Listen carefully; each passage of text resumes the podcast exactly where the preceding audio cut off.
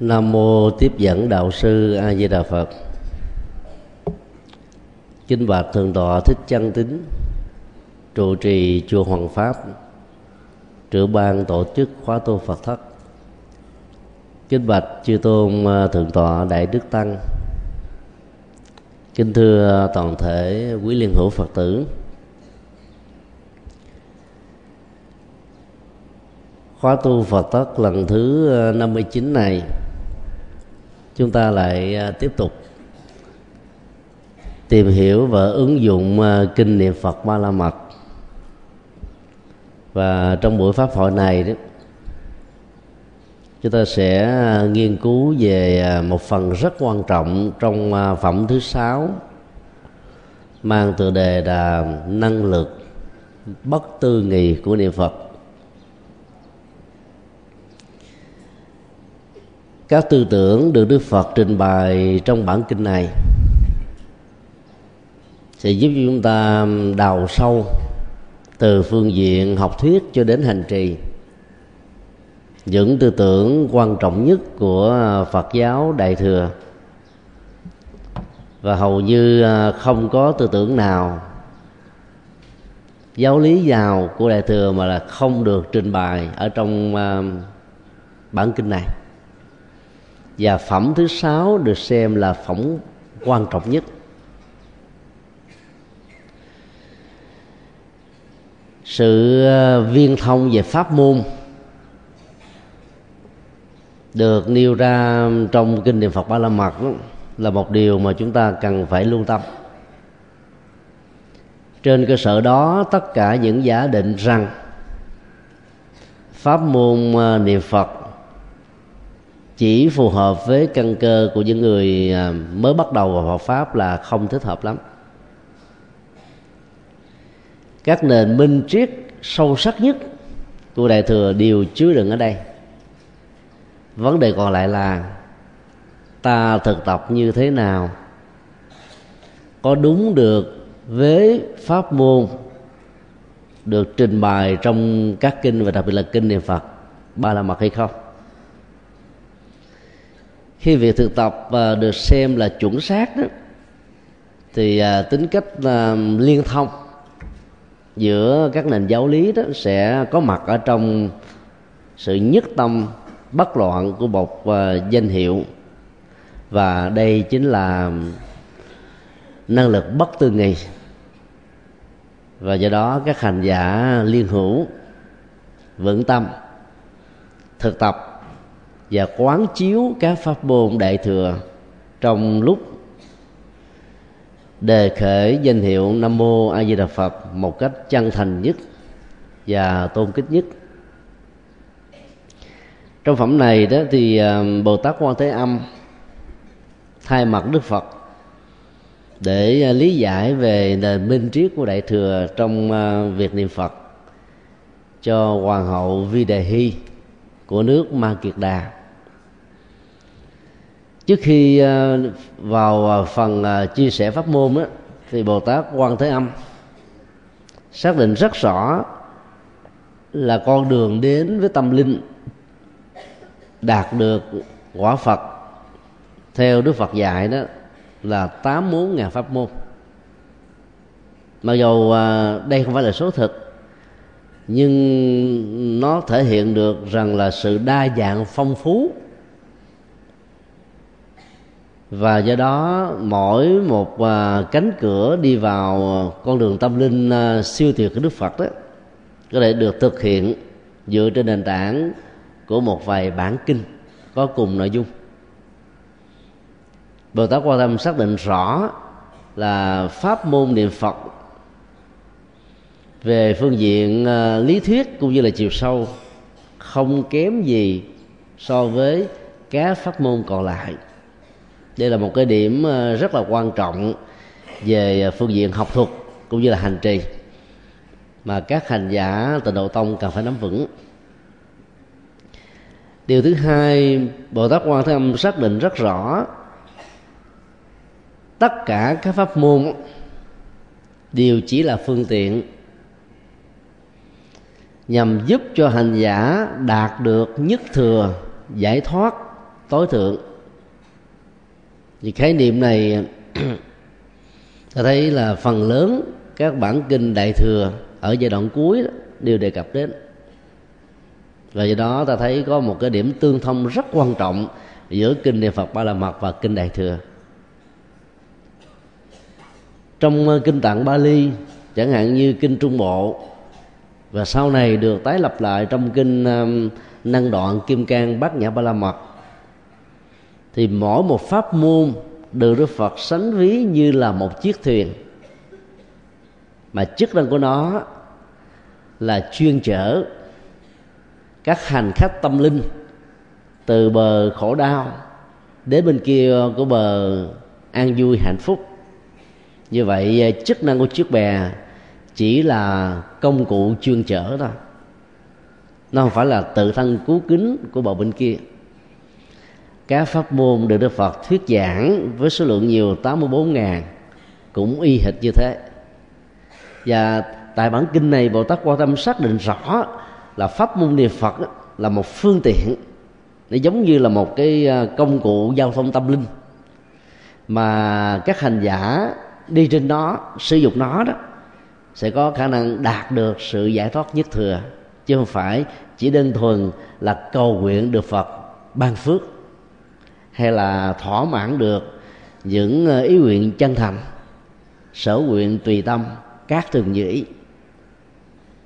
Điều này bồ tát quan tâm muốn nhắc tất cả các hành giả tịnh độ tông là đừng nên bận tâm. Các giá trị rất là bình thường của tín ngưỡng mà những người mới bắt đầu vào pháp môn tịnh độ đó dễ dàng bị rơi vào, mà quên đi cái kho tàng kim cương của pháp môn niệm phật đó là đạt được giải thoát nhất thừa. Thì trong uh, phẩm thứ sáu đó, Đức Phật trình bày tất cả là 14 phần năng lực bất tư nghị tức là không thể nghĩ bàn bằng tư duy logic vốn rất giới hạn của con người không thể cảm nhận bằng những giới hạn của ngôn ngữ mặc dầu của con người là phong phú nhất trong tất cả các chủng loại sinh vật hiện nay. Bởi vì ngôn ngữ và tư duy nhị nguyên của con người bao giờ cũng lấy mình làm hệ quy chiếu, so sánh, đánh giá và do đó cái tôi trở thành là gai góc, cho nên đánh giá so sánh bao nhiêu thì ta có khuynh hướng là đề cao chính mình bấy nhiêu. Và do vậy, tạo ra một cái khoảng cách giữa mình và người. Và có khuynh hướng là loại trừ xung đột thông qua các cái phương diện giải quyết trên tinh thần bạo động. Và chúng ta đã thấy ờ, các đảng phái chính trị, các tôn giáo, thậm chí là những con người được tôn vinh là thế này thế kia vẫn thỉnh thoảng bị rơi vào những khuynh hướng như thế như vậy là hành giả thực tập tịnh độ tông sẽ thấy rất rõ là các năng lực mà mình sẽ đạt được bất tư kỳ đó vượt lên trên những cái um, định kiến thông thường mà con người có thể dướng khi mà mình đứng từ góc độ này hay là góc độ khác. Mỗi một cái nhóm năng lực bất tư nghì đó và tác quan thế âm trình bày từ 10 cho đến 17 nội dung. 14 nội dung với chi tiết trên 10 điều cho mỗi nội dung như vậy, có lẽ chúng ta phải mất đến à, 14 buổi. Nếu mình à, học một cách chi tiết và có thời gian cho việc đó. Trong phần đầu tiên à, năng lực bất tư nghì điều Bồ Tát Quan Thế Âm trình bày là phân biệt được tự tính của các pháp. Nhờ đó sống một cách tự tại vô ngại và phương pháp thực tập được bồ tát quan âm hướng dẫn là khi hành giả đề khởi chánh niệm, gắn kết với danh hiệu nam mô a di đà phật. Trong các tư thế đi, đứng, nằm, ngồi, co, duỗi, nói, nín, động tịnh hành giả phải thấy rất rõ là cái năng lực vô lượng quan của đức phật a di đà vốn là một tiềm năng có sẵn trong tâm của mỗi hành giả. Và phát huy cái năng lực đó dưới hình thức biểu tượng, đó là trí tuệ quan nghĩa là trí tuệ. Và khi trí tuệ được hiển bài đó, thì lúc đó chúng ta thấy rất rõ bằng cái lăng kính tệ giác cắt lớp về thực tại. Bao gồm mọi sự vật hiện tượng, từ vật lý cho đến tâm lý, từ cái cảm nhận được cho đến những thứ đó chỉ cả tưởng tượng bằng khái niệm thôi. Và thực tướng của các pháp đó đó đều được chúng ta nhìn thấy rõ như là các cái hoa văn tay trong lòng bàn tay của mình. Thực tướng của các pháp là cái gì? Đức phật cho chúng ta thấy rất rõ. Đó là vô ngã, là duyên khể là vô thường là quy luật. Vô ngã hiểu theo một cách nôm na nhất tức là tính không à, thực thể của mọi sự vật hiện tượng. Đây là một khái niệm triết học từ đó là khó hiểu. À, thông thường à, ta có khuynh hướng nghĩ rằng là một à, sự vật đó, tồn tại trong tự thân của chính nó không nhờ đến các yếu tố khác xung quanh và khi cái gì à, được xem là tự tồn tại đó, cái đó nó cũng được xem là nguyên nhân đầu tiên của chính nó. Mà trong vũ trụ này thì không có cái gì tự tồn tại bằng năng lực của tự thân. Nó phải nương vào rất nhiều yếu tố. Cho nên cái gì mang tính điều kiện nương vào nhiều yếu tố, cái đó được phật học gọi là không có thực tính hay là không có tự thể. Mà thói quen văn hóa phong tục tập quán và những kinh nghiệm logic rất là phàm tục của cá nhân đã làm cho chúng ta dẫn tới những ngộ nhận rằng chúng là có một cái à, thường tính. Trên thực tế đó, thì mọi sự vật trôi trải theo thời gian và luôn luôn thay đổi theo từng tích tắc cho nên à, nó không còn là chính nó nữa cái gì à, mang tính điều kiện, cái đó được hình thành bởi rất nhiều yếu tố. Ví dụ như à, để có mặt được trong khóa tu lần thứ 59 này, quý hành giả giàu với vai trò là mẹ, là vợ, là chị gái, em gái, hay là chồng, cha, anh trai trong một gia đình phải nhờ vào sự đồng cảm và hỗ trợ của những thành viên còn lại. Bằng không, ta không dễ gì có mặt trong hạnh phúc, vì khi mình đi đó, những người còn lại có thể buồn. Vì hiểu, cảm thông và mong mỏi cho người thân của mình có được một tuần lễ an lạc, để sau đó đem năng lượng an lạc bình an này về lại gia đình á, những người thân mới ủng hộ và giúp đỡ chúng ta. Cái đó được Phật học gọi là duyên khể, tức là sự tạo thành bởi nhiều yếu tố. Và do vậy không có cái gì được gọi là yếu tố quan trọng bậc nhất. Vì tính tương tác đa chiều của sự vật đó làm cho chúng ta có cảm giác rằng là mình chỉ là một chức năng trong vô số các chức năng thôi. Và à, ứng xử đó trong các mối tương quan xã hội đó, ta sẽ trở thành người đắc nhân tâm bởi vì ai cũng quý mến mình có tài cao học rộng hiểu nhiều đức tính khiêm tốn trở thành như là uh, yếu tố uh, làm cho mọi người đều uh, rất là quý trọng chúng ta.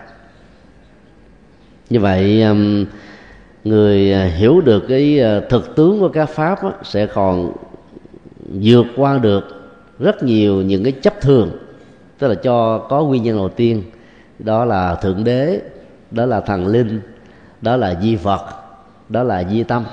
Hay là bất cứ một cái gì mà người ta gắn liền với chữ duy duy nhất chỉ có nó. Cái đó đều được gọi là chấp thường. Một phương diện thứ hai mà hành giả có thể vượt qua trong lúc niệm phật với năng lượng vô lượng vô lượng quan đó thì à, sẽ thấy rất rõ rằng là cái chết của con người không phải là dấu chấm cuối cùng của một tiến trình sanh tử mà nó chỉ là một dấu chấm trong vô số các dấu chấm này để chúng ta còn tiếp tục mang thân phận này hình thức khác theo nghiệp để có mặt ở trong ba cõi và sáu đường.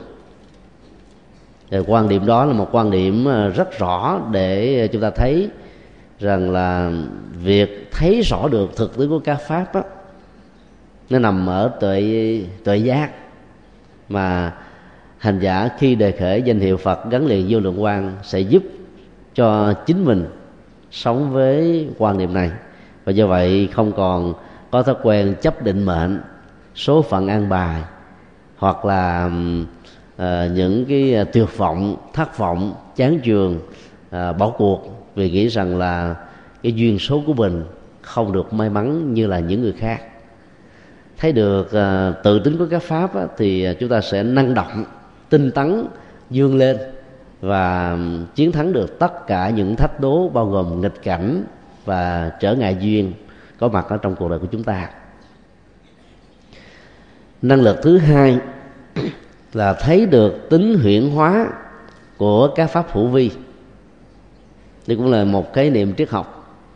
Pháp hữu vi trong phật học được hiểu là mọi sự vật hiện tượng mà tự thân tiến trình tồn tại, phát triển và thay đổi của chính nó không nương vào vào bản thân của nó, mà nó phải chịu sự lệ thuộc bởi rất nhiều điều kiện xung quanh.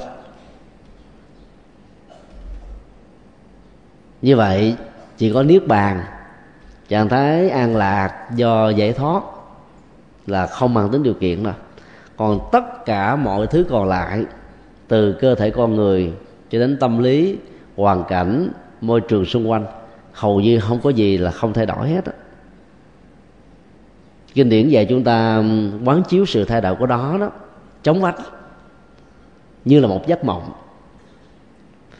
Thông thường cứ mỗi một đêm 6 tiếng nằm ngủ đó ta có khoảng 300 giấc mộng.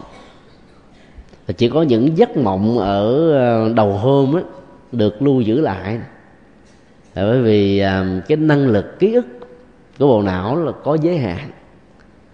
Ai bị áp lực nhiều chừng nào thì năng lực ký ức đó giảm chừng ấy. Và do vậy ta tưởng chừng rằng là trong một đêm ta chỉ có một hai giấc mơ. Thực ra nó đến vài trăm giấc mơ. Và mỗi một giấc mơ nó, nó được tồn tại như là một khoảnh khắc thôi. Rất là chóng vánh.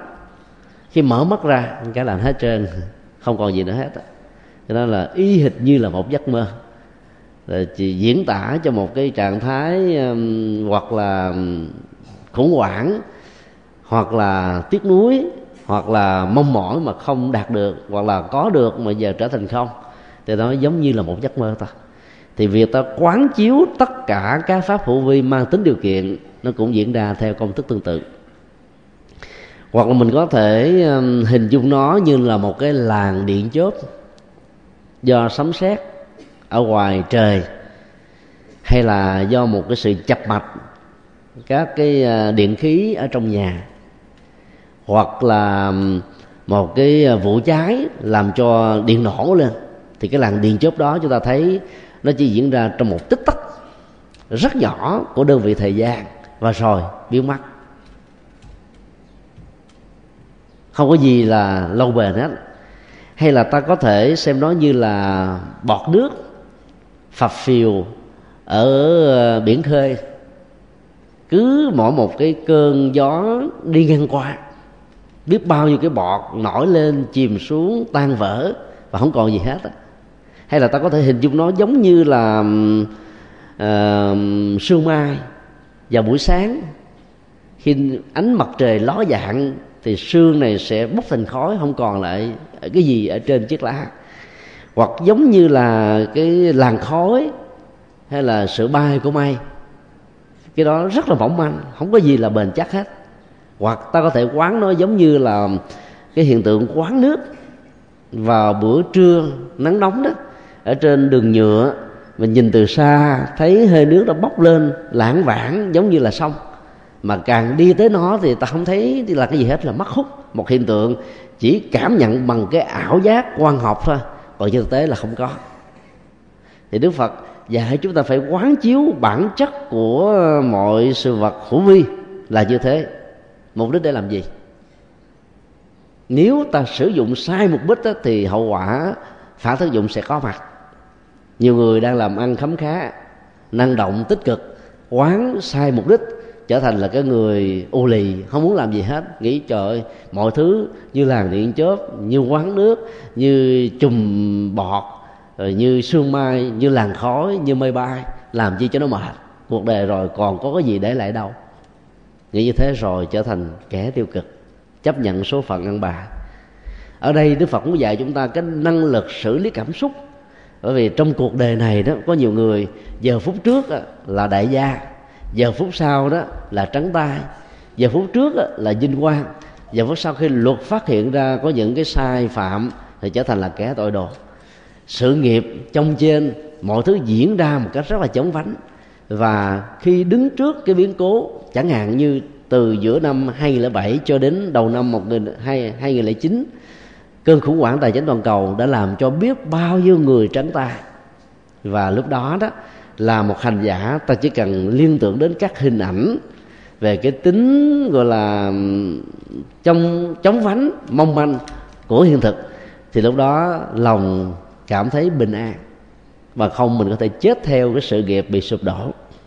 Rất nhiều đại gia đã tự vẫn, rất nhiều chính trị gia đã bỏ mạng, rất nhiều các thương gia đã trở thành những kẻ bị điên dại và nhiều hậu quả nghiêm trọng khác trong vấn đề trở thành kẻ ăn chơi xa đọa vì nghĩ rằng là cuộc đời của mình chẳng còn lại là cái gì. Cho nên quán chiếu về cái tính cách mong manh đó để khi mà vật chất nó không còn với ta, sự nghiệp bị sụp đổ, tình yêu bị chia tay, những cái lý tưởng chúng ta không chụp lấy được đó những mong mỏi mà không đạt được thành tựu, thì lòng mình vẫn bình an vì biết rất rõ rằng mọi thứ trên cuộc đời này không có gì là vô cớ hay tự nhiên. Nó có nhân, duyên, điều kiện và dẫn đến một kết quả nhất định. Và nhờ vậy, ta xử lý cảm xúc và làm chủ được cảm xúc của mình trong mọi biến cố thăng trầm vinh nhục thành công thất bại lên vào xuống chó của cuộc đời. Quý vị thấy là việc làm như thế có khó không? Một số người trả lời, khó tức là nói mà không lên hơi. Khó mà không lên hơi, tức là nó méo từ bên trong trái tim á. Mà nó đau từ trong nhận thức. Cho nên nói mà cũng ngại. Thực ra khó mà không khó. Nhận thức bao giờ cũng đi trước. Kéo theo sau là hành động. Nhận thức mà sai lầm, hành động không thể nào chân chính được đó là điều mà chúng ta học được từ à, à, chánh kiến ở trong bát chánh đạo. Vốn là con đường trung đạo được đức phật khám phá với câu bồ đề. À, cố gắng thực tập. Thì mọi biến cố không làm cho chúng ta bị khổ đau. Còn sự sống như người việt nam nói là còn sự nghiệp. Vật chất có thể mất tùy theo à, hoàn cảnh xấu thậm chí là phước hết. Nhưng nếu bằng sự tinh tấn nỗ lực thì trước sau gì ta có thể gây dựng lại nó một cách dễ dàng. Điều thứ ba, theo bồ tát hoàng thế âm, hành giả niệm danh hiệu đức phật a di đà sẽ thấy rõ được rằng là tất cả các pháp thế gian đều là phật pháp. Đây là một triết lý rất sâu sắc.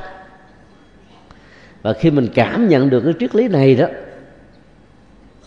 ở chợ búa, quý vị cũng có thể hoàn pháp được. Ở công an việc làm, trong các tương quan xã hội, đều có hình ảnh của chánh pháp, đều có hình ảnh của phật, đều có những cái giá trị tâm linh hết. Mà không nhất thiết phải sử dụng ngôn ngữ phật học. Và đây là một cái ờ, cái điều mà nếu mỗi hành giả chúng ta đều cố gắng thực tập, Phật pháp sẽ lan rộng khắp mọi nơi mọi chốn.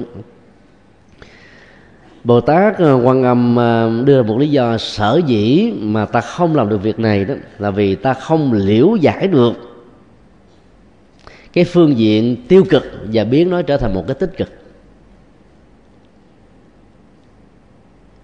Liễu giải là yếu tố quan trọng. Cho tôi đưa ra một cái ví dụ nhỏ. Cách đây ờ, khoảng ba chục năm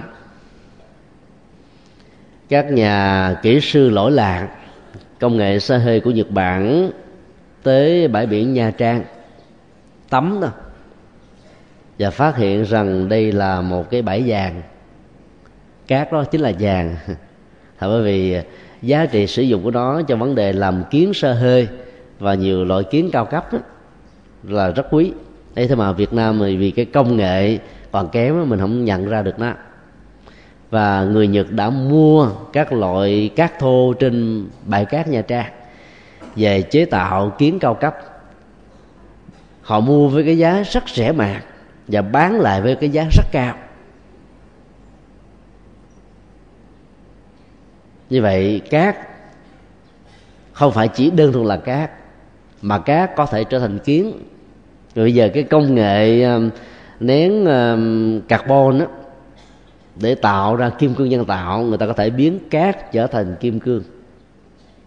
Cái độ nén mà nếu ta làm nó khoảng chừng bảy chục lần trở lên á, thì một cái khối thật là to sẽ trở thành một cái rất nhỏ mà tinh hoa của đó có giá trị gấp trăm lần với cái khối khổng lồ mà vốn dĩ nó không có được đánh giá là cao. Như vậy cái nhìn à, Phật học sẽ giúp chúng ta khai thác được những cái vô giá trị, hoặc là không có à, ý nghĩa gì hết, trở thành là những cái có giá trị và có ý nghĩa. Áp dụng công thức này vào trong à, đời sống của con người, thì cái gì được gọi là thế gian mà sử dụng đúng trở thành là Phật pháp? Nó có rất nhiều thứ. Chúng tôi xin nêu ra khoảng sáu bảy thứ căn bản. Sinh nhật là một cái à, dịp mà phần lớn chúng ta tiệc tùng, vui mừng, chúc tụng. Có rất nhiều gia đình phải tốn à, vài chục triệu để làm sinh nhật của đứa cháu hay đứa con. Và trong vài chục triệu bỏ ra đó đó, họ mua cái nghiệp sát sinh. Ta giết là, hàng trăm con vật để thiết đãi cho người thân của mình ăn, nhậu, thậm chí có thể chơi bài nữa trong cái đó, sinh nhật là mừng sự sống, mà lại giết các con vật, thì sự sống trong việc mừng này đã trở thành là cái mầm của sự chết. Mà đến lúc chúng ta không để ý đến. Cho nên từ cái nhìn Phật học đó, chúng tôi kính đề nghị là việc tổ chức sinh nhật nên thiết đãi đồ chay, phước báo rất lớn. Và lòng từ bi của con cháu được mừng sinh nhật đó cũng được gia tăng giá trị tâm linh và đạo đức rất lớn. Mà không, tổn thất thuộc về gia đình của người tổ chức và ngay cả đương sự được chúc mừng trong cái ngày sinh. Như vậy, vốn là một chuyện ăn chơi, chúc tụng. Có cái nhìn phật học ta đưa việc tổ chức này bằng việc ăn chay và thiết đãi đồ chay. Giá trị của nó rất là cao. Thứ hai là lễ cưới các tôn giáo bao gồm do thái thiên chúa tinh lành hòa uh, ờ, chính thống anh giáo hồi giáo ấn độ giáo đều không có trong kinh thánh của họ những lời chúa dạy về tình yêu và hôn nhân. Trong khi trong kinh phật của chúng ta đức phật nói cái này rất nhiều. Từ kinh tạng bali đến kinh điển a hàm và đại thừa. Nhưng rất thiết đó là các chùa vì tu theo pháp môn mà đỉnh cao nhất là giải thoát, nên đã giới thiệu các nghi thức tụng niệm mà phần lớn nó chỉ hợp với người tu. Do vậy người tại gia không biết đến những lời dạy này, và do vậy chỉ tổ chức lễ cưới ở nhà hàng, khách sạn hay là một nơi nào đó, chẳng hạn như là công viên như là không tổ chức tại chùa. Tổ chức lễ cưới tại chùa là cực kỳ có ý nghĩa. Là bởi vì trước sự chứng kiến của ban ngôi tâm linh, vị thầy chủ lễ sẽ nhắc về năm điều đạo đức mà người chồng cần giữ, năm điều đạo đức mà người vợ cần thực tập để hai bên chăm sóc hạnh phúc cho nhau. Và nhắc nhở về mối tương quan thiêng liêng giữa cha mẹ và con cái vì hạnh phúc của trần đời đối với người tại gia bao giờ cũng nghĩ đến con cái như là hoa trái rất là quý của tình yêu. Và đức phật cho phép sự hợp pháp của đôi vợ chồng. Ngài đâu hề cấm những vấn đề này. Ngài khích lệ bằng nhiều lời dạy khác nhau. Cho nên ta biến cái lễ cưới trở thành là một cái phương diện để thực tập tâm linh, tổ chức tại chùa. Còn thiết đãi vì người thiết đãi ở tư gia hay là ở khách sạn, ở nhà hàng, ở bất cứ chỗ nào và cũng cố gắng trong à, cái ngày lễ cưới phải làm tiệc chay đêm à, đồng phòng qua trúc đó, hai vợ chồng đừng có màng mà ngồi điếm tiền. Bây giờ nó trở thành như là một cái văn hóa. Vợ chồng tối đó là phải ngồi điếm tiền bên vợ cho nhiêu bên chồng cho nhiêu bạn bè cho nhiêu lời hay lỗ mà nếu động phòng qua trúc trong cái tâm trạng như thế, đứa con sinh ra là thuộc loại tổ sư của tiền à.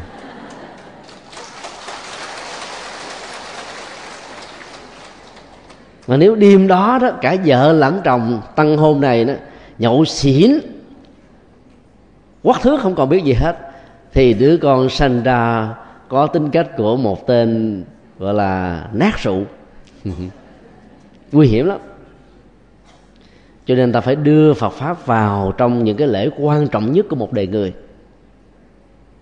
Và những sự việc bình thường sẽ trở thành là giáo pháp. Cái thứ ba là lễ dỗ và lễ tang nói chung. Thì cái này phần lớn phật tử mình làm rất tốt rồi. Tuy nhiên ta phải nhớ một điều. Trong một cái lễ tang đừng mời quá nhiều các thầy đến tụng kinh có thể quý vị sẽ nghe dị ứng cái lời đề nghị của chúng tôi. Nhiều phật tử tuần thành nó có khuynh hướng mời năm chục vị thầy một trăm vị thầy năm chục sư cô trăm sư cô. Và trong ba bốn ngày hoàng hoàng uh, hương linh á thì mời vài chục ngôi chùa cứ luân phiên tụng niệm. Tưởng như thế là tốt. Thì dĩ nhiên là tốt rồi. Nhưng mà uổng cho quý thầy quý sư cô lắm độ một hương linh mà phải mất đến một trăm người. Không có ờ, khoa học. Ta chỉ cần mời một, hai vị thôi. Quan trọng là gì?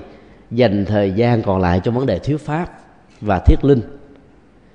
Thời đức phật đó, thì ngài không đến tụng kinh và ngài đến để thuyết giảng về vô thường, vô ngã.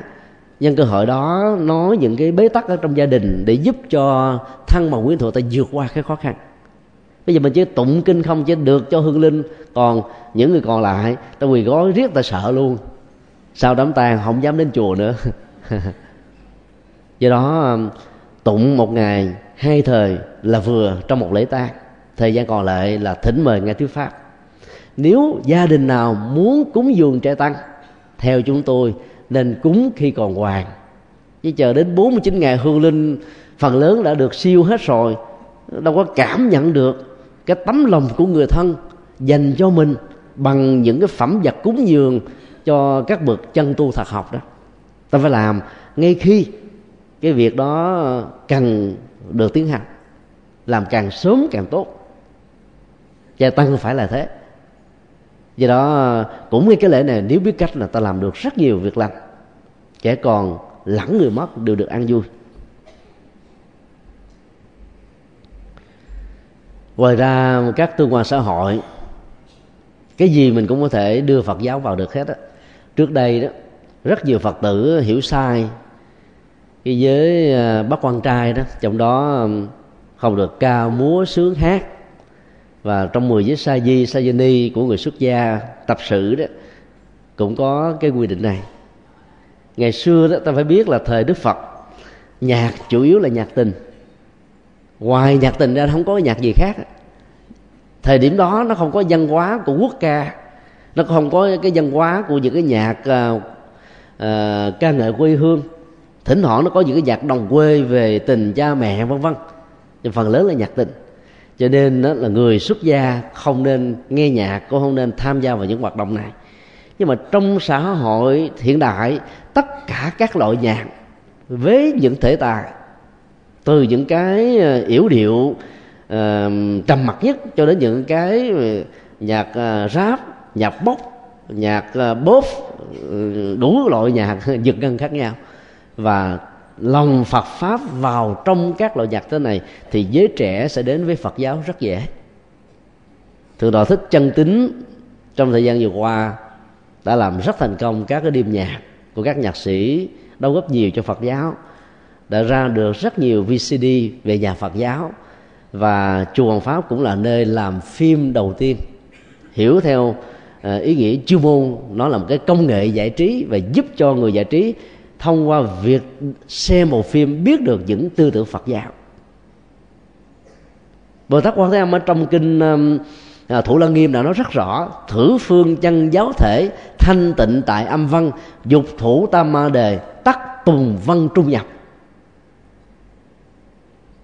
chân giáo thể tức là chánh pháp á, của cõi ta bà này muốn giúp cho mọi người được thanh tịnh dễ dàng đó là phải ở cái việc nghe của lỗ tai và thấy của con mắt.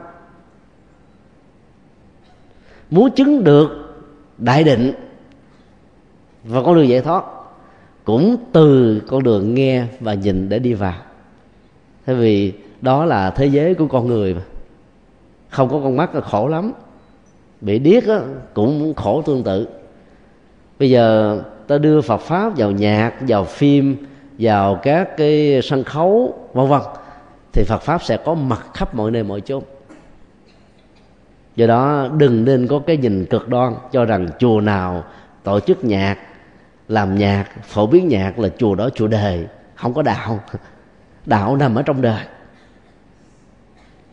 và chúng tôi chủ trương khi còn làm à, chủ nhiệm câu lạc bộ dân nghề Phật giáo và chúng tôi là người à, à thành lập ra câu lạc bộ này đã nói với các anh em nhạc sĩ đạo diễn rồi các ca sĩ các diễn viên làm thế nào để đưa Phật giáo vào trong các cái à, vở tuồng trong những cái khúc ca trong những cái biểu diễn của mình. Và đó là một cái à, việc hoàn pháp rất là tốt. Nhiều khi mình thuyết giảng một tiếng đồng hồ có người nghe nhớ, có người nghe không áp phê, có người nghe ngủ. Nhưng mà một bài ca hay đó, ta nhớ hoài. Phải không à bây giờ cái bài mà niềm ăn vui ở đây như hầu như là không ai là không thuộc, phải không? Mà giờ nếu mình giảng một cái tựa đề là niềm ăn vui, chưa chắc quý vị nhớ. Mà nghe bài ca 4 phút quý vị nhớ liền. Dữ liệu đề với cặp mắt vô lượng quan nó trở thành là chất liệu đạo.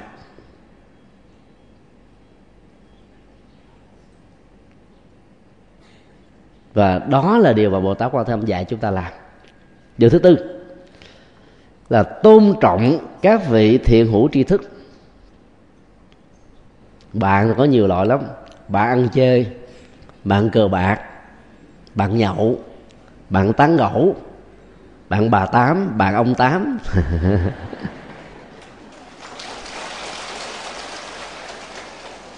Bạn a vua, bạn định hót tất cả loại bạn này sẽ đẩy chúng ta xuống hổ sâu của khổ đau. Đôi lúc tội lỗi nữa. Còn thiện hữu tri thức á, không nên hiểu theo nghĩa đen là bạn mà người đó là người có trình độ học vấn cao. Tri thức tức là học vấn. Hiểu như thế là hiểu sai. Tại vì ta quên đi cái tính từ thiện. Tri thức thiện khác với tri thức thông thường. Các nhà khoa học gia có kiến thức rất là rộng về lĩnh vực chuyên môn của mình. Nhưng nếu không có lương tâm đi kèm theo thì kiến thức đó là sự đe dọa của thế giới. Kiến thức mà không có đạo đức thì kiến thức đó là một kiến thức rất nguy hiểm. Cho nên thiện hữu tri thức là đối tượng bạn mà theo đức phật, chúng ta cần kết giao. Thỉnh thoảng, kinh tạng bali dùng một cái từ tương đương, đó là chân nhân, người chân chính, người chân chất người chân thiện, người chân đạo, người chân đức, để việc song hành với họ trong cuộc đời, khi mà mình có những cái gút mắt, những bế tắc, những khổ đau, sự tư vấn của họ, nung đúc, hỗ trợ, giúp chúng ta vượt qua một cách rất dễ dàng. Họ không phải là những người đổ dầu vào lửa. Trong các liên minh phần lớn chỉ nhắm đến cái quyền lợi đó hãy có lợi là người ta làm còn thiện hữu tri thức là nhắm đến cái giải pháp giúp cho người đó thoát ra khỏi cái cảnh huống một cách an toàn và hạnh phúc mà không phương hại đến tha nhân không vi phạm luật pháp không trái với lương, lương tâm không ngược lại với đạo đức. Thiện hữu tri thức là con người như thế. Thứ nhất là giúp cho chúng ta nghe được điều thiện thực tập được điều thiện và trở thành con người thiện. Có rất nhiều bà vợ suối với ông chồng làm chuyện bậy để cho bà trở nên sang trọng. Cái đó là ác hữu tri thức. Và có nhiều ông chồng phải suối các bà vợ làm những chuyện nhận quà cáp thế dùng cho mình. Và bây giờ nhà nước ta cấm nhận quà nhận cáp để mà loại trừ à, tham nhũng, hối lộ, tham ô bây giờ bà vợ nhận mốt có chuyện gì, nó không liên hệ đến mình. Thì cũng đó là ác hữu tri thức. Bài mưu lập kế nhiều chừng nào sau này bị phanh phu nhiều chừng đấy thôi. Chỉ có sống chân thật bằng cái đức của mình. Cái nhân quả từ nó sẽ trổ những giá trị tích cực cho chúng ta ta không cần phải mong mỏi nó cũng vẫn có như thường. Trong kinh đức phật à, nêu ra có ba loại thiền hữu tri thức. Thứ nhất là giáo thọ thiện tri thức thứ hai là đồng hành trì tri thức. Thứ ba là ngoại hộ thiện tri thức. Giáo thọ thiện tri thức là những bậc thầy, những vị ờ, chân tu thật học, có khả năng ờ, hướng dẫn chúng ta đi vào con đường làm phước, tu đức, tìm đến ờ, pháp môn, hành trì có kết quả và chúng ta trở thành là người an lạc hạnh phúc ở hiện đời những vị thầy như thế rất là đáng kính. Những vị tổ chức những khóa tu để chúng ta rũ bỏ khổ đau và đưa gia đình đến với chánh pháp. Có những cái không gian tâm linh đó, mà việc có mặt chúng ta sẽ làm cho mình gần như là thấm nhuần bởi những giá trị tích cực đó là giáo thọ thiện tri thức. Còn trong một khóa tu à, hai ngàn gần ba ngàn người như thế này thì mỗi một vị hành giả chính là đồng hành thiện tri thức. Ít nhất là ta đồng hành ở trong cái khóa tu 59 để khóa tu sau có thể à, à, ba chục phần trăm là người mới bảy chục phần trăm là người cũ. Thì những người mà cùng tiếp nối trên một lý tưởng đi trên một con đường thực tập một điều lành và giá trị phụng sự giống như nhau thì cái đó đều gọi là đồng hành thiện tri thức. Nếu vợ và chồng là đồng hành thiện thức với nhau thì gia đình đó hạnh phúc lắm. Không có tính cách gia trưởng không có nạn bạo hành gia đình không có tinh trần gọi ờ, là bất công ờ, giới tính về xã hội và nếu như cha mẹ cũng quan niệm rằng con cái của mình mình phải ứng xử là đồng hành thiện tri thức. Ngoài cái giáo thọ là hướng dẫn con em bằng kiến thức, kinh nghiệm đi trước, thì ta cũng phải đồng hành với con em của mình để mà thấy rõ được cái tâm tư của nó, cái hoàn cảnh của nó, bối cảnh xã hội của nó, và do đó ta không áp đặt nó phải đi theo mình, nhưng mà hướng dẫn khéo léo để chúng tình nguyện đi theo. Cái đồng hành thiện tri thức như thế là khó lắm những người mẹ có thể đồng hành với ờ, những đứa con gái, nhất là ở tuổi dậy thì. Những người cha có thể đồng hành với những đứa con trai để hướng dẫn về những cái thay đổi tâm sinh lý. Rồi những cái kiến thức phải đóng vai trò mình là chính nó, để mình cảm thông nó để nó mới dám giải bài những thứ khó nói. Để hướng dẫn chứ bằng không, nó ra nó hỏi. Mà người khác hướng dẫn sai thì sau này rất là khó sửa. Còn ngoại hộ thì tri thức là giá trị uh, sau cùng. Tức là người đó cũng không có à, những cái lời khuyên những hướng dẫn những cách tu để làm cho bạn mình bắt trước tốt đẹp theo nhưng ra là ủng hộ về vật chất là ủng hộ ngầm. Ví dụ như quý vị phát tâm uh, xây các chùa làm uh, các đạo tràng tu ủng hộ những vật chân tu thật học nói chung thì cái đó được gọi là ngoại hộ thiện tri thức tức là ủng hộ cái bên ngoài, bao gồm những ờ, vật chất, những điều kiện cần thiết nhất để cho những người tu không rơi vào cái chủ nghĩa kinh tế và toàn tâm, toàn lực, toàn ý cho con đường tâm linh thôi. Rất nhiều phật tử chỉ mới dừng lại ở cái mức thứ ba là ngoại hội thiện tri thức này còn đồng hành tri thức hầu như chưa có. Có nhiều vị thầy phải học lại ở học trò của mình. Chuyện đó là chuyện thường xuyên có những người cha người mẹ học được cái hay cái tốt ở đứa những đứa con đứa cháu của mình chứ. Thôi bởi vì đâu đâu phải chúng ta mới có đời này đâu. Nhiều khi bây giờ là cháu con của mình nhưng mà kiếp trước đã từng là ông nội bà nội của mình. Có thể trở thành là thầy của mình hay là à, hay là người thân của mình ở nhiều kiếp rồi. Cho nên các hạt trong đó nó vẫn còn.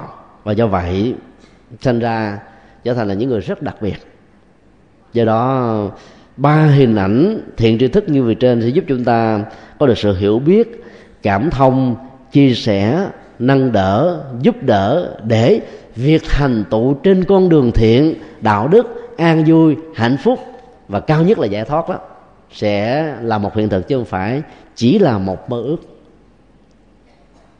Mình cố gắng à, hãy phát nguyện là thiện hữu tri thức của nhau nếu quý vị làm được thì xin à, cho một chàng pháo tay để tự khen chính mình.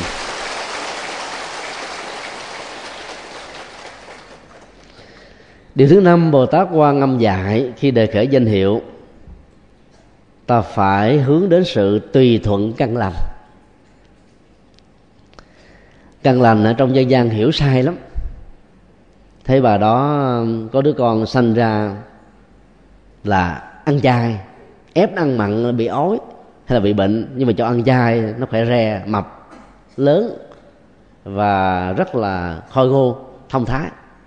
Thì chúng ta có thói quen rằng cậu bé đó cô bé đó có căn tu có căn lành. Cái đó là một phần rất nhỏ. Căn lành không phải là vậy.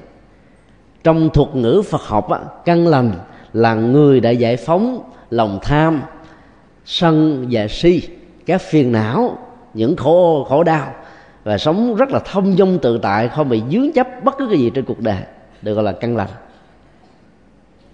Ở trong kinh A Di Đà có một câu Đức Phật dạy, một trong những điều kiện quan trọng nhất để xây dựng tịnh độ, đó là căn lành nhiều. Tức là không còn tham sân si tham sân si thì không thể nào thì sanh về tịnh độ được. Về đó ta sẽ nhập cản ta bà vào tịnh độ. Rồi đầu đầu voi đuôi chuột, rồi trộm cướp, rồi đủ thứ tệ nạn cũng có. Cho nên cái quan trọng nhất là phải giải phóng tham sân si. Như vậy là việc niệm danh hiệu phật làm sao để ta có được sự tùy thuận với căn lành khi niệm phật đừng bao giờ để cho lời nguyện ước đính kèm theo quyền ước là kẻ thù của chánh niệm. Các tổ tịnh độ tông rất sâu sắc ở chỗ đó là sau cái thời khóa niệm phật mới có cái phần hồi hướng. Hồi hướng lúc đó mình muốn bày tỏ, chia sẻ công đức này cho ai? Người thân, người thương, cha mẹ, những bậc tôn kính hay là các chúng sinh? Chứ còn trong lúc niệm phật là không để cái này nó có mặt bây giờ chúng ta để cái này nó xen lẫn dữ lắm. Chứ tôi quen biết một bà cụ này là 80 hoài. Bà nghèo, không có được sâu chuỗi sơm như thế này đâu.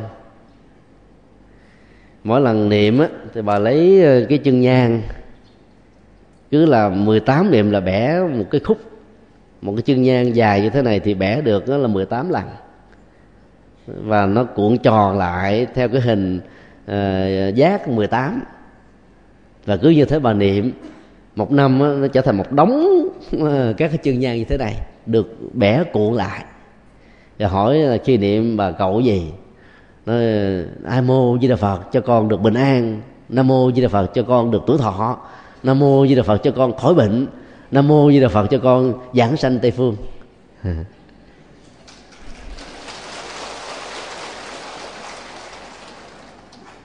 như vậy, sự đạt được kết quả trong trình huống này chỉ là phước báo thôi. Cho đó, giá trị niệm phật nó cao hơn nhiều lắm. Nếu mà mình à, để chánh niệm xuất hiện trong tiến trình niệm phật và không có một lời cầu nguyện nào đó, thì ngoài cái phước mà tất yếu về nhân quả chúng ta đạt được, nó còn có những giá trị tâm linh cao hơn. Đó là sự tùy thuận với căn lành. Cho nên lưu ý chuyện đó và do đó ta tập bỏ dần dần những cái thói quen cầu nguyện, van sinh mong mỏi quá nhiều ở trong lời niệm. Sau khi niệm rồi, bắt chước các tổ, hồi hướng công đức. Hồi hướng công đức là một cái hạnh vị tha. Mà hồi hướng công đức có nghĩa là chia sẻ với những người khác chứ không có mang về cho mình nó cầu cho mình đó thì có người nói, trời ơi, tôi tu mà thấy mồm mà bây giờ mà chia hết làm sao sống nổi.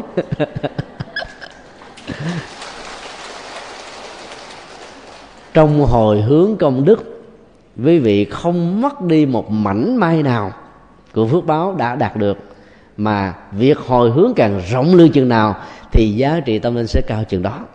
Đó là một sự mầu nhiệm. Nó khác với ly nước. Ở đây nếu có ai khác nước, chúng tôi xin tặng. Quý vị mà uống vô rồi thì hết. Mà nếu ai cũng chơi hết không uống thì chúng tôi uống nó cũng hết. Còn hồi hướng công đức, hồi hướng cho năm người thì phước tăng lên năm lần. Hồi hướng cho một ngàn người thì phước tăng lên một ngàn lần. Hồi hướng cho vô số chúng sinh thì phước sẽ là vô tận.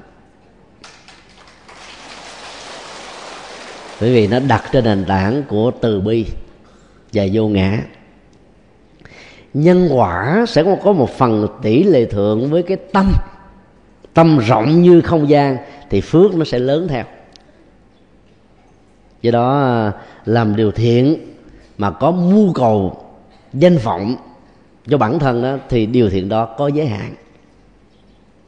Phước vẫn trổ nhưng mà trổ rất nhỏ. Giống như là những cái hoa đẹp hay là trái chín phú thôi chứ không phải là trái chín cây. Ăn nó không ngọt không ngon chất bổ không nhiều. Do đó thực tập niệm phật theo bồ tát quan âm dạy thì phước lớn lắm do đó là khi thực tập, làm sao phải nhớ cái năng lực vô lượng quan để không còn phiền não, không chấp trước và nhất là chấp vào thành quả. Có nhiều người làm được cái gì đó kể hoài, mà cái người mà nhận được cái sự giúp đỡ của họ nghe sợ luôn. Không sao thì như vậy là phước nó sẽ giảm đi. Điều thứ sáu là khi niệm phật đó, phải thâm tín vào phật pháp. Phật pháp thì có rất nhiều à, các đặc tính. Bốn đặc tính quan trọng sau đây các hành giả niệm Phật cần phải nắm vững. Thứ nhất là đến để mà thấy. Khác với các tôn giáo dạy chúng ta là đến để mà tin. Đến về thấy chúng ta là một nhân chứng là một nhận thức đánh giá rất khách quan khoa học và đạo đức những gì lời Phật dạy áp dụng trong cuộc đời mà có kết quả ta mới nên theo chứ không phải theo vì uh, chồng tôi là Phật tử cho nên tôi là Phật tử theo. Cha mẹ tôi là Phật tử cho nên tôi Phật tử theo. Cái đó cũng tốt nhưng mà tốt hơn nữa ta phải hiểu tại sao ta theo. Vì ta không thể tìm thấy một giáo pháp nào của bất kỳ một tôn giáo nào xưa cũng như là nay đông cũng như là kim hơn được đạo Phật. Về phương diện đạo đức trí tuệ tâm linh và những phương diện xã hội khoa học của nó đây là một cái điều rất là chắc chắn, cho nên mình theo. Mình phải thấy rõ như thế, chứ không có lơ tơ mơ. Người thấy rõ như thế này thì giàu cho người ta có tặng gạo, tặng tiền, tặng bạc. Mình cũng không có bỏ đạo. Bị áp lực, thậm chí là cái chết, ta vẫn, gọi là, bền bỉ với lý tưởng của mình.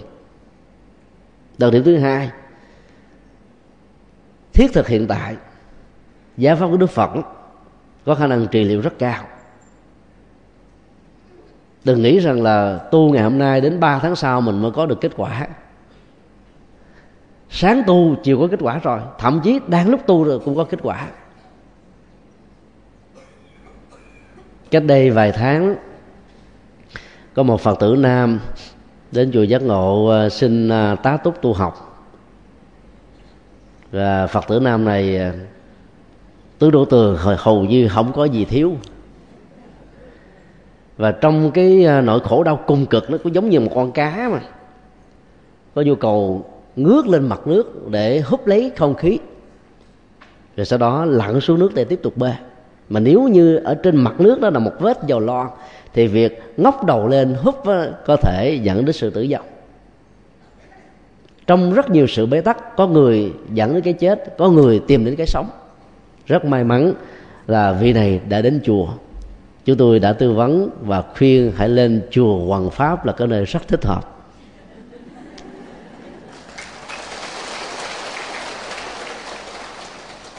Sau à, mới có mấy tháng tu học ma túy hết rượu hết bia hết và mọi cái cá tánh xấu hết. Bà vợ cảm động quá phong hóa tu này cũng có mặt ở đây. không tốn tiền. Phải trị liệu gì hết á. Cho ông chồng tới chùa hoàng pháp làm công quả mấy tháng, ông chồng trở thành một người mới. Giống như được tái sinh lần thứ hai.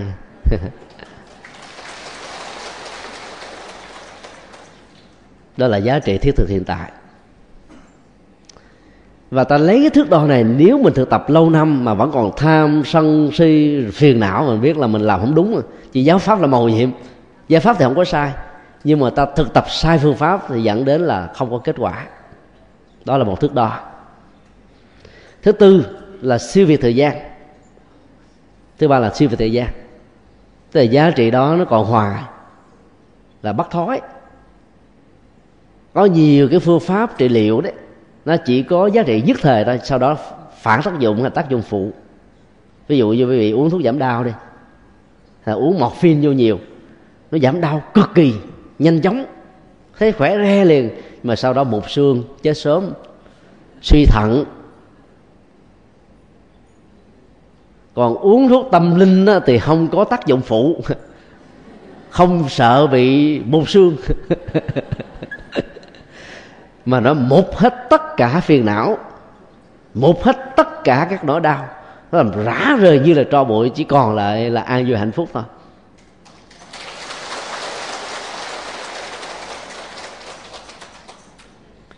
Thứ tư đó là được người trí tán thán. Được kẻ bình dân khen thì dễ lắm, nhưng mà người trí thì khó. À Đức Phật nói đặc điểm của chánh pháp là hễ ai là trí tuệ thật sự sẽ thấy rất rõ đây là cái con đường siêu tuyệt không có gì bằng. Được những kẻ nịnh, tán thán dễ lắm, cho tiền chút xíu là người ta vỗ tay. Tiền hô hậu ủng nhất hô bá ứng. Thậm chí không hô cũng có ứng nữa. Mà quảng cáo đấy, công nghệ lân xê ngày nay làm cho một cái giá trị ảo trở thành một cái giá trị thật. Còn trong Phật pháp không có lân xê vì giá trị đó là giá trị thực à. người trí thấy là cảm nhận liền. Einstein, đại khoa học gia của thế kỷ 20 phát biểu, trong tương lai, nếu có một thế giới tạm gọi là hoàng vũ nếu có một tôn giáo tạm gọi là tôn giáo hoàng vũ, thì phải nói đó là đạo phật. Vì tôn giáo này có thể đáp ứng được phương diện đạo đức và khoa học. Ông là một người theo tinh lành, mà lại ca nghề phật giáo như thế hẳn rằng không phải vì lý do xã giao. Họ sống cho thấy tự do, có ngại cái gì đâu, có áp lực gì đâu mà phải xã giao. Mà nói như thế thì chúng ta thấy rất rõ, vì ông là một người trí. Ông thấy rất rõ không có giá trị tôn giáo nào có thể hơn được đạo phật, về đạo đức, về tâm linh, về xã hội, về bình đẳng, về nhân quyền, và về con đường an vui sâu sắc nhất. Cho nên ông phải nói thế thôi. Dầu có thể bị đưa lên giàn quả như Galilee của thế kỷ thứ 16 này nữa, ông cũng có thể cam chịu. Rất may là cái tòa án dị giáo không còn nữa. Chứ còn ông có thể bị chết đấy.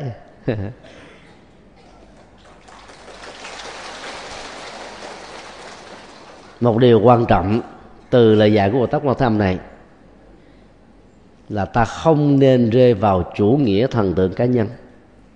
Có thể nói với vị hơi bị sốc đấy rất nhiều ờ, phật tử cho chúng ta đến với đạo phật là vì ta kính mến một vị thầy hay là một sư cô. Trong một lễ tang, thầy đó, sư cô đó đã lo tặng tình cho gia quyến của chúng ta. Và cái cái nghĩa cử cao thượng đó làm chúng ta nhớ trọn đời và ta thần tượng vị đó. Đạo lý của phật giáo không cho phép chúng ta thần tượng.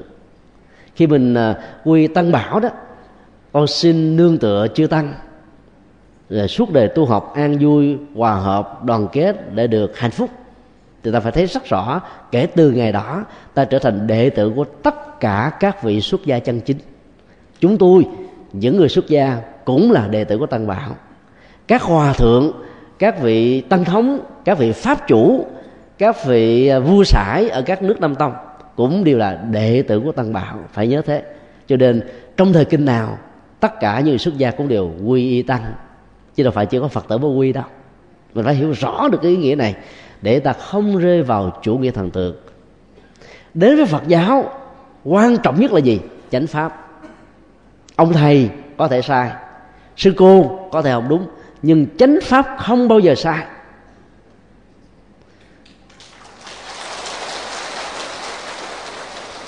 Và do đó sau này, nếu vị thầy đó có một cái gì thể hiện tính cách của người phàm ta không bị sụp đổ thần tượng. Mà không, con xin goodbye đức phật. Như vậy mình đến đâu phải vì chánh pháp đâu. Đến vì ông thầy, đến vì cái cảm tính. Còn đến với phật là phải đến về chánh pháp. Và do đó, đạo phật đại thừa để nhấn mình góc độ pháp thân. Giáo pháp của đức phật được xem như cái thân của ngài. Dầu ngài đã qua đời 26 thế kỷ, chánh pháp vẫn còn thì pháp thân đó vẫn hiện hữu, đức phật vẫn tồn tại trong mỗi chúng ta, trong hành động, trong lời nói, trong việc làm. Và đây là triết lý rất quan trọng của kinh niệm phật ba la mật. Thứ bảy, khi thực tập, nam mô di đà phật, các hành giả phải quán khể lòng đại bi và sự khoan dung. Bên cạnh đó, không chê các pháp môn khác. Bồ tát quan tâm rất sâu sắc, bởi vì ngài biết rất rõ cũng sẽ có những hình giả tịnh độ cực đoan. Mình thuần tính với pháp môn mình quá. Cho nên, ai thực tập thể môn khác là công kích đối trời pháp đó dở, yếu, không có đảm bảo, tu không mấy người đạt.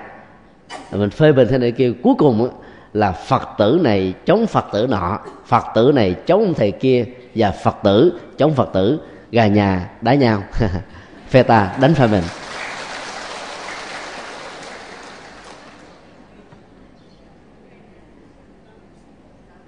còn tu theo phật thì ta thấy rất rõ là chư pháp bình đẳng, vô hữu cao hạ. Chư pháp đây là pháp môn. Các pháp môn là bình đẳng. Không có các pháp môn nào gọi là pháp môn cao, cũng không có pháp môn nào gọi là pháp môn thấp. Cao và thấp tùy thuộc vào cái tính tương thích của người sử dụng nó thôi. Nước trở thành độc đối với con rắn, nhưng mà trở thành chất sống đối với con người rắn uống nước càng nhiều chất độc càng nhiều. Còn con người uống nước nhiều thì không bị sạn thận sỏi thận gọi là đau gan. Như vậy nước là cao hay là thấp? Nước không cao không thấp. Người đang bị uh, uh, sơ gan cổ chứa mà chỗ uống nước vô nhiều là tiêu. Vì cái mức độ chuông sình nó sẽ tăng gấp hai gấp ba lần. Bản thân ở trong đó nó đã tạo ra nước rồi còn nạp nước vô nữa chết cho nên nước không có cao thấp, mà cao thấp là nó tùy theo tình huống sử dụng của từng người. Thì pháp môn cũng thế. Có người hợp với à, mặt mật tông thì mật tông trở thành cao, hợp với tịnh độ thì tịnh độ trở thành số một, hợp với thiền thì thiền được xem là không có gì ngang bằng. Và đức phật đã thấy rất rõ cho nên dạy trong kinh kim cang, bồ tát quan tâm dạy chúng ta lên một đằng nữa là phải có lòng khoan dung pháp môn và rộng hơn nữa là khoan dung tôn giáo. Cái gì để giúp cho chúng ta đạt